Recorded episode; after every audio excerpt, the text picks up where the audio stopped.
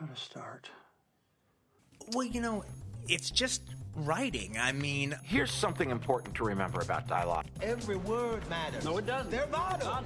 I want to go to this place that I think it needs to go to. The only thing that counts is what you see on the screen. I will write like four, five, six hours a day.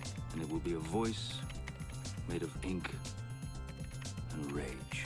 Okay, I'm, re- I'm really glad you asked me that question. Welcome to Creative Principles. I'm your host, Brock Swinson. In this podcast interview series, I'll be speaking with writers, directors, actors, musicians, chefs, and various other types of creatives as we bridge the gap between creativity and productivity. Here we'll be discussing the habits, routines, and lessons that help promote a successful creative life. If this is your first time listening, make sure to subscribe on SoundCloud or iTunes. Make sure to also check out Freelancer Class, where you can learn how to become a freelancer full time or part time. The online course will teach you how to make money online as a writer, marketer, designer, virtual assistant, accountant, or salesperson. Stay tuned after the show to learn how to get access for free to this $99 valued freelancer course, along with some other free items on our website, creativeprinciples.live. In the Netflix movie Kodachrome, Matt Ryder, played by Jason Sudeikis, is convinced to drive his estranged and dying father, Benjamin Ryder, played by Ed Harris, across the country to deliver four old rolls of Kodachrome film. Along with Ben's nurse Zoe, played by Elizabeth Olsen, the three navigate a world changing from analog to digital while trying to put the past behind them. In this interview, screenwriter Jonathan Tropper talks about characters with a lack of filter, an understanding of screenwriting 101, finding peers as an artist, why creators need to create, his seven year journey with the Netflix film Kodachrome, and a few details about his new Cinemax project, Warrior. Also, don't forget to listen to our first chat with Jonathan Tropper for Banshee, and This Is Where I Leave You, back in episode 31 of the podcast series. It, it wasn't initially. I, I wasn't the one who found the article. I had actually um, the guys at Twenty One Laps showed it to me. That's uh, Shawn Levy's company.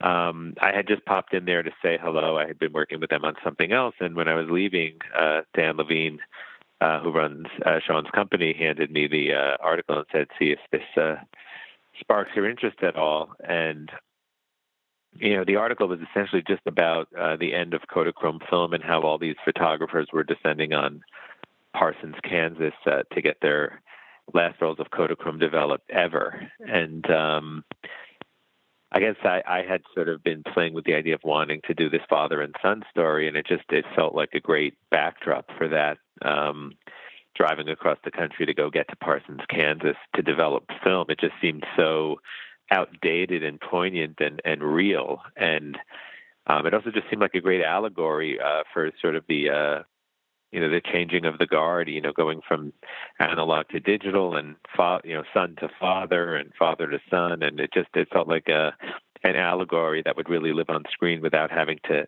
you know hit it very hard. We actually did an interview back in 2016, and you mentioned um, part of the key to your writing process for creating a good story is to find uh, imperfect people doing imperfect things, which is certainly the case for this new film. Can you kind of talk about how you start to shape the three main characters? Yeah, I mean, I think you know, you know, in my mind, uh, I, I kind of started from the point of view of Matt, the son, I guess, because he's he's really closest in in age to me, and um, you know, thinking about this guy who, you know, because he's in the record business, is also being affected by you know the new digital music world which gives him something uh, in common with his father, even though he doesn't think he has anything in common with his father. And so I just started thinking about him and, and what his relationship with his father was and how that kind of affected him. And after spending some time, you know, thinking about how how controlling you know he is and how sort of how he shares the same sort of artistic temperament of his father, which is actually now hampering him at work because uh, you know, his insistence on artistic integrity is actually hurting his bottom line with his record label. Um, you know, just this guy who, you know, while hating his father, has certain traits that he shares with him that he's not even aware of, and that got me. That sort of segued into me thinking about, you know, Benjamin, the father, and and somebody who was, you know, so committed to not just his art, but to sort of, you know, his own immortality as an artist that he kind of left everything behind and, and failed on every other level in his personal relationships. And, you know, he became a, a pretty easy character to to craft in that regard as somebody who's you know, not a bad guy, but who's so consumed with his determination to be great that he left his wife and son hanging. Um, so those two sort of dovetailed into each other, and it became really easy to continue to shape Matt once I better understood Ben, and you know to give Ben you know certain personality traits once once Matt started to really take shape. And then Zoe was sort of the outlier. She um, what I wanted to do was have somebody who could kind of who was smart enough and tough enough, you know, to moderate and to mediate between these two who would constantly be going at each other. You know, they're both a little hyperverbal and they're both going at each other with, with in really nasty, almost horrifying ways. And I needed somebody who would be unfazed and able to mediate that. Uh, but what was important to me was that she be equally complicated, that she's not just there to serve that purpose, but that, you know, she has her own demons she's running from. And, you know, being around these two guys who keep, you know, slinging arrows at each other, you know, there's no way that she's not eventually going to get hit as well. And so it really became a, a three hander in that respect. There is some really harsh dialogue in the film. Did you ever feel like you had maybe written yourself into a corner, or was the overall journey and plot kind of strong enough to push through these these harsh comments? Well, my goal was really to to have these two guys really trying to hurt each other and really saying awful things to each other and and I never thought it would paint me into a corner because ultimately, you know, when you have two people who haven't talked in so long and you have Matt who's harboring so much anger and resentment towards his father, um, you know, there's two ways to play that character. One way is completely repressed, where he's holding it all in and simmering, and then he explodes. Um, but I thought it would be more interesting if they both share the same lack of filter when it comes to each other and just you know, really unload at each other. And in some way, all that unloading ultimately gives them the ability to talk to each other in an honest way. So I, I was never worried that they would damage each other to the point where it wouldn't seem realistic for them to then have a an honest, you know, rec- you know, conciliatory conversation. It was just all about creating a level of honesty, even through that brutality, that then enabled them to talk to each other without the brutality. Can you talk a little bit about the logistics of the writing process, especially for these characters? It seems like there would be problems when you put three people in a convertible, either with, you know, there's one scene where it looks like they're almost slowed down for traffic, which I assume was to help with some of the dialogue. And there's other scenes where you just kind of have to pull one character out so two people can talk. Did you have any problems coming up with situations where you can put two characters together?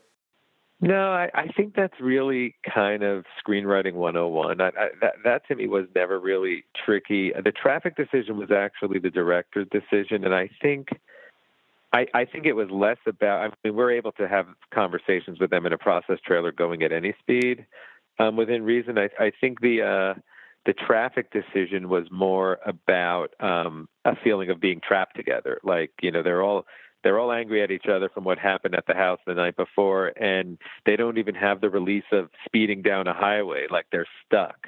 So I, I think that was more of a directorial decision. It had nothing to do with being able to have the conversation. Um, but you know, Ben being a photographer, you can always have him step off to take pictures. I mean, it's on any on any situation, it's pretty easy. You know, you can have somebody fall asleep in the car, or just simply not be participating in the conversation and looking out the window. I never, I don't remember spending a lot of time um, doing that kind of math at all. So, with Benjamin's character played by Ed Harris, uh, the father in the movie, um, he kind of gives a, a, monologue or a rant halfway through about kind of filling this void or filling this pit. He doesn't quite, but he mentions Hemingway and Picasso in a way that he may compare himself to them, or at least think in that mindset. Did you have any historical references you were using to create this character?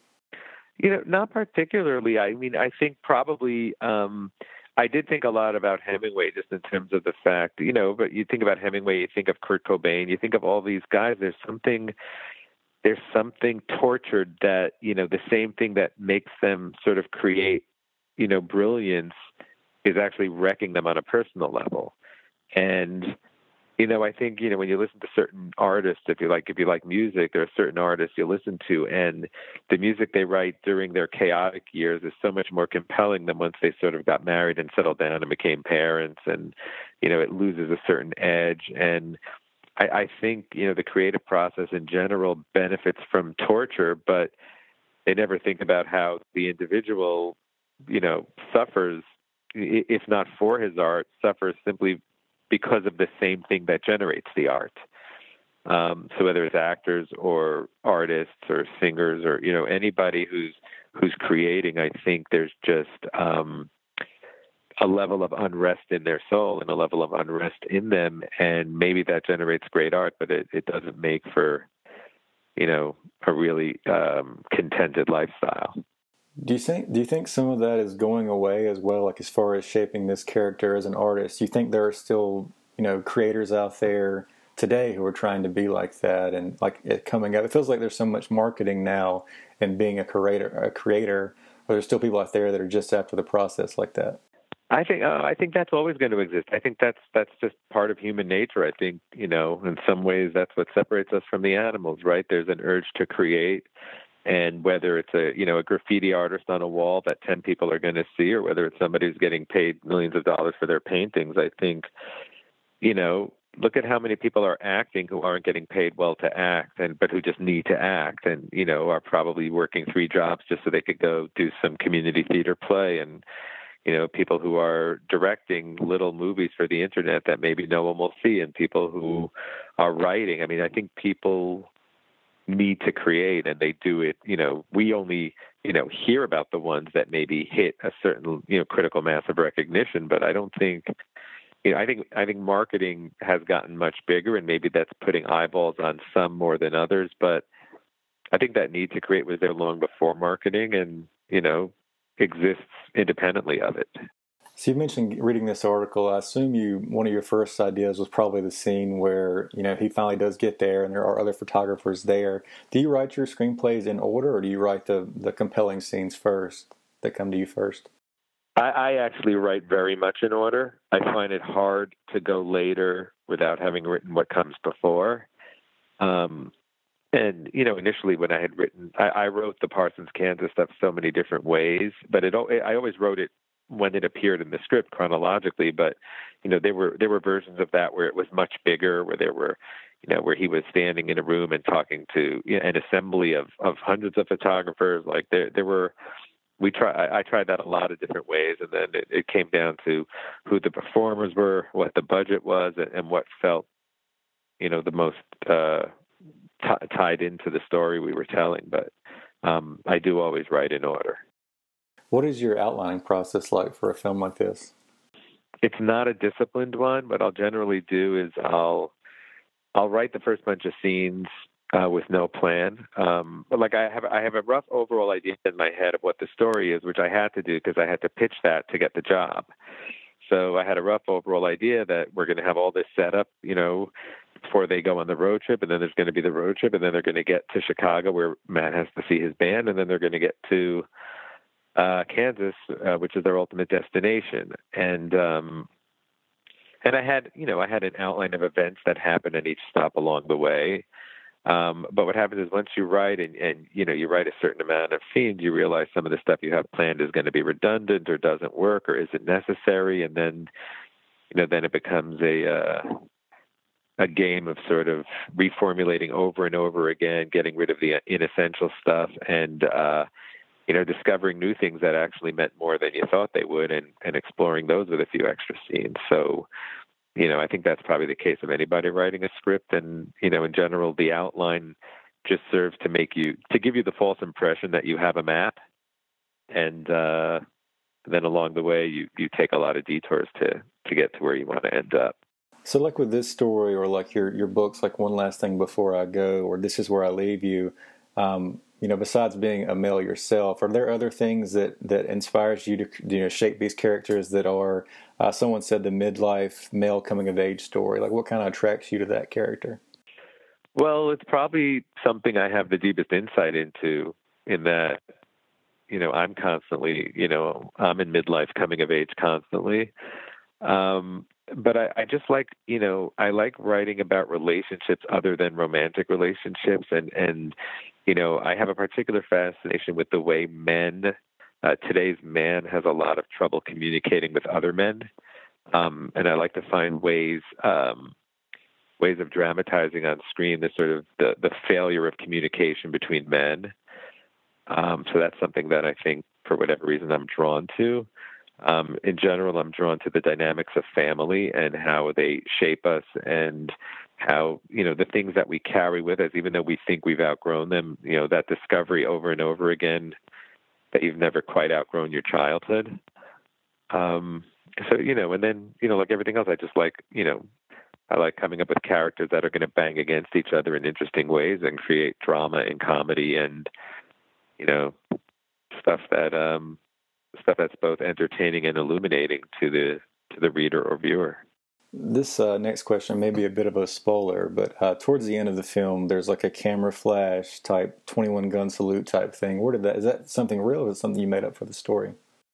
That's something I made up, and uh, I wasn't sure how I felt about it. It's a slightly, um, I wouldn't say it's surrealist, but it's almost a surrealistic moment in the film where I just wanted to, uh, in some way, drive home um, the the notion that you know every group of artists ultimately forms some kind of community, even if they don't know each other. You become part of a certain community when you um, move into a certain artistic endeavor, and the notion that even if you've been solo and even if you're a loner, you there's still you know, when you're in the arts, there's always going to be a group of people you you belong to. It's something I I feel very strongly, you know, as a novelist and then as somebody who worked in film and TV, you just you suddenly have all these peers and even though you don't work in the same office building and you might not see each other all the time and in some cases you might only meet each other once, there's a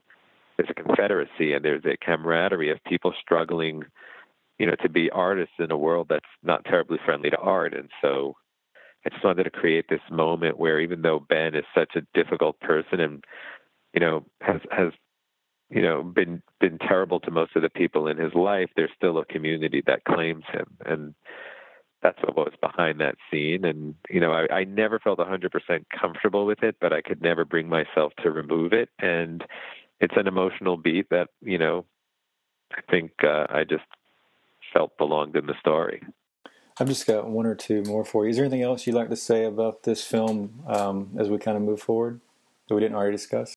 No, honestly, I'm just so thrilled that we're actually having this conversation because I, I wrote the initial script seven years ago for 20th Century Fox, and it's been through a lot of uh, a lot of different uh, versions of how it was going to get made with big movie stars, with big directors, with little directors. With yeah, it's just it's been it's been all over the map, and it's it's been dormant at times for you know 18 months, and you know it's it's not an easy thing uh, to get a movie made, and it's not an easy thing to get one out of a studio and then reformulate it as an independent film. And you know, I was just really lucky that you know the producers involved, um, you know, the Gotham Group and and 21 Laps just believed in it so much that they never really stopped taking my calls and my you know my bugging them to please don't let this thing die and and eventually you know they found a way to get it made in a way that I think was really faithful to uh,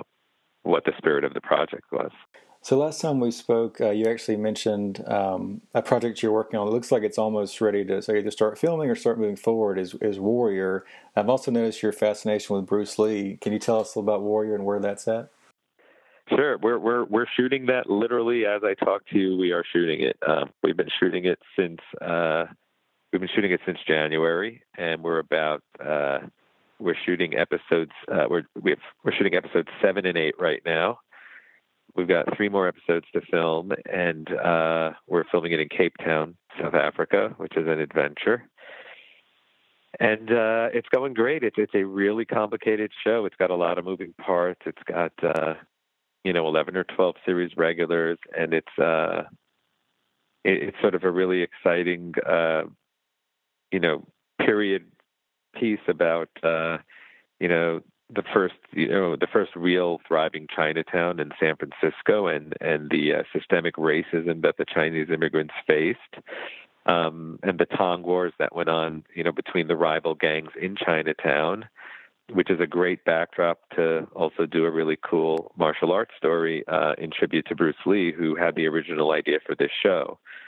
Um, so it's been super exciting for me as a lifelong Bruce Lee fan to be able to work with his daughter and with Justin Lin and, and the people who have shepherded and held on to this this idea for so long. Um, it's been a lot of fun, and I think we're doing, you know, the kind of martial arts sequences that really uh, don't exist on TV right now. And at the same time, we're, you know, thanks to our current political climate, we're also telling a really relevant story about uh, immigration. So it's, uh, I'm really excited at the way it's turning out, and I think it will. Uh, I think it's going to air in uh, early 2019. Thank you so much for tuning into the show. Before you leave, don't forget to sign up for the weekly newsletter, where you also get free access to the freelancer course, Master the Freelancer Mindset. This system will teach you exactly how to find clients online, which includes step one, the psychology of the mindset, step two, how to create a killer profile, and step three, how to find quality clients. This online course is valued at $99. It can be yours for free. In addition to the free course, you'll get access to the ebook How Hollywood Screenwriters Annihilate Writer's Block. This contains advice from Aaron Sorkin, Cary Fukunaga, and William Monahan. You can find all of this and more on creativeprinciples.live. Visit the website for new interviews, articles, and the daily blog. That's creativeprinciples.live.